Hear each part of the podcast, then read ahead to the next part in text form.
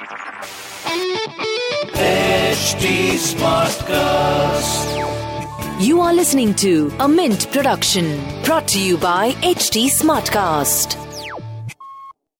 Hi, Why Not Mint Money is a daily podcast on personal finance that helps you get smart about managing money. We help you understand basic money concepts to keep you from making bad money mistakes. Why Not Mint Money is your one stop solution to money matters. So, let's get started. Welcome to your money journey.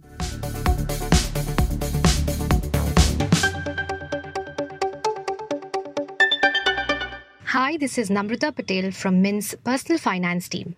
And in this episode of Why Not Mint Money, we will be talking about Public Provident Fund, or PPF. Some time back, we discussed the National Savings Scheme, and this time we will understand more about PPF, another investment avenue under the Small Savings Scheme. For years, PPF has been a popular investment tool for millions of Indians who want a safe, government backed product. Like other small savings schemes, PPF is not only backed by the government but also provides assured returns that make it more appealing to investors.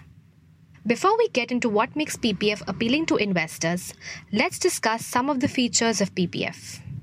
PPF has a tenure of 15 years, after which it can be extended in blocks of 5 years. You can start investing in PPF with a minimum amount of rupees 500 and a maximum of rupees 1.5 lakhs. Investments can be made in installments or lump sum mode.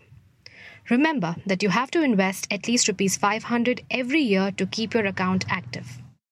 Resident Indians can invest in PPF, whereas HUFs and NRIs cannot. However, an existing PPF investment made by a resident who becomes an NRI will remain operational for the 15 year tenure, after which it cannot be renewed. A minor can also have a PPF account, but the parents must operate it. Coming to the part that matters the most to investors. Investments in PPF earn an interest at 7.1% per annum, payable on 31st March every year. While these rates are revised quarterly by the government, at the moment, the returns from PPF are higher than that from other small savings schemes like the National Savings Certificate and Post Office Deposit. The interest of 7.1% is calculated on the lowest balance between the close of the fifth day and the last day of every month. That is why it is advisable to invest between 1st April and 5th April every year. And if you have chosen to invest in monthly installments for PPF, invest before the 5th of every month.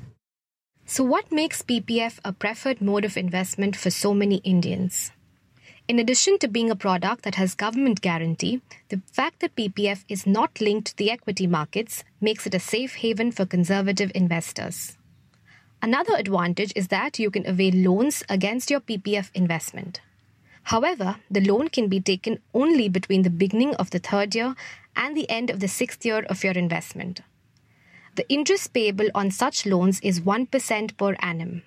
One must remember that when a loan is taken from your PPF account, there will be no interest income from the PPF investment until the loan is repaid. Coming to the biggest reason why PPF is a preferred investment tax exemption. Under Section 80C of the Income Tax Act, your entire contribution in PPF will be exempt from tax as far as the investment does not exceed rupees 1,50,000 every year. In addition, the interest accrued every year and the maturity amount at the end of the 15 year tenure both are exempt from tax. Therefore, you get tax exemption at the time of investment, on interest accrual, and on maturity. We have with us today Nishit Baldevdas, registered investment advisor and founder of Shri Financial, to tell us about one other factor that makes PPF beneficial to investors. Hi, Nishit. Hi, Namrata. Thanks for having me over here again. Uh, the biggest advantage of PPF account, which many investors are not aware, is this account is not subject to attachment under any order of a court in respect of any debt or a liability, which means a person who is owing a debt and in case of a demise, bank cannot attach this investment. So this directly goes to the family members. So, while the guaranteed returns and tax benefit are good reasons to invest in PPF, Here are a few disadvantages that prevent investors from putting their money into PPF. One of the biggest deterrents of PPF is the 15 year lock in period.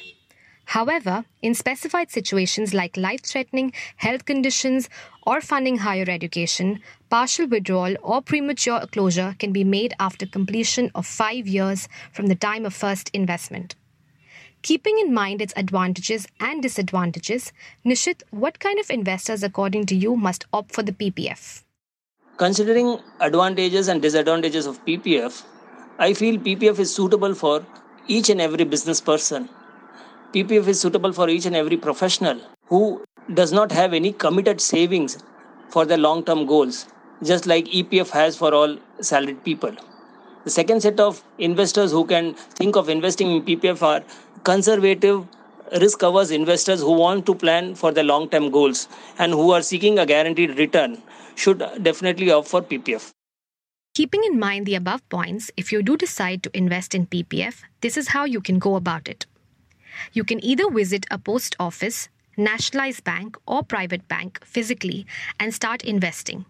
Or you can initiate the entire process online through the portal of the chosen bank. That's all from this episode of Why Not Mint Money. Thank you for tuning in.